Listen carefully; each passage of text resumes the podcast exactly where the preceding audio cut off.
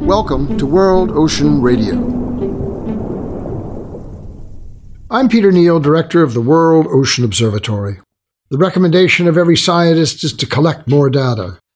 There are vast compendia, most everything caught up in a colossal search engine for information to fuel the even more demanding requirements of artificial intelligence, which we will rely on more and more for how the future works. Decisions are made, problems are solved, students are taught, and services are delivered. Our world has become a huge data sink with the intent to observe everything there is to see, to know everything there is to know, whether or not we can understand it. Thus, we have efforts to assemble a definitive record of our existence, material culture in museums and historical societies, documents and visualizations in libraries and archives, seeds and genomes in protected underground shelters, and penultimately in a database called the Catalogue of Life, a digital community of users based in the Netherlands, defined on its website as follows. The Catalogue of Life is the most comprehensive and authoritative global index of species currently available. It consists of a single integrated species checklist and taxonomic hierarchy. The catalog holds essential information on the names, relationships, and distributions of over 1.6 million species. The justification for this endeavor reads as follows. The loss and degradation of biodiversity are vital concerns for humanity. There is currently no single universal and complete reference to what species we think are alive today. Without this, we cannot sustainably use, explore, monitor, manage, or protect biodiversity resources. The Catalogue of Life depends on the contributions of more than 150 global species databases established at centers of expertise around the world that continue to identify new data sources that address gaps.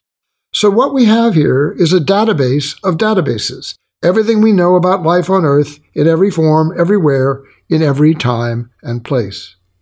There is an ironic calculation embedded in this process. We add to our count of species by consolidated records and new research and discoveries, and we subtract our count by the disappearance of species at a disconcerting rate as a result of conditions created by the human species detrimental terminally to some others.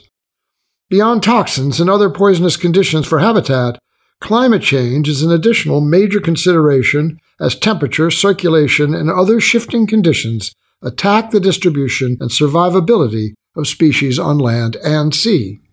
Data collection in the ocean is growing exponentially through fixed and floating observation systems, underwater vehicles, research vessels, satellite analyses, and redirection of scientific interest from terrestrial to marine environments worldwide. Initiatives in the U.S., Europe, and Asia are receiving large investments by governments, non-governmental organizations, and private capital. It is as if the old frontier is either polluted or already known, and the research energy must shift to a new horizon where knowledge awaits.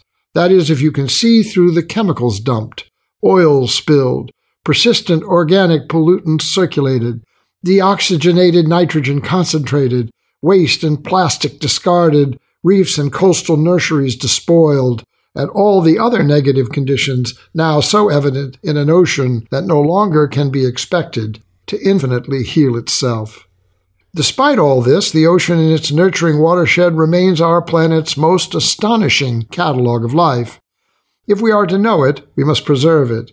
And to paraphrase what Jacques Cousteau so famously said, if we are to sustain it, we must love it and act to protect it. Yes, let's collect the data, as if that knowledge might be lost to memory. But yes, also, let's join every political and social action locally, nationally, and internationally to restrict and reorder how we engage with the ocean, and with that living data that is our inevitable sustenance for the future. Let's collect what we know. Let's put our knowledge to use. Citizens of the ocean, unite. We will discuss these issues and more in future editions of World Ocean Radio. World Ocean Radio is distributed by the Public Radio Exchange and the Pacifica Network for use by college and community radio stations worldwide. Find us wherever you listen to your favorite podcasts and at worldoceanobservatory.org.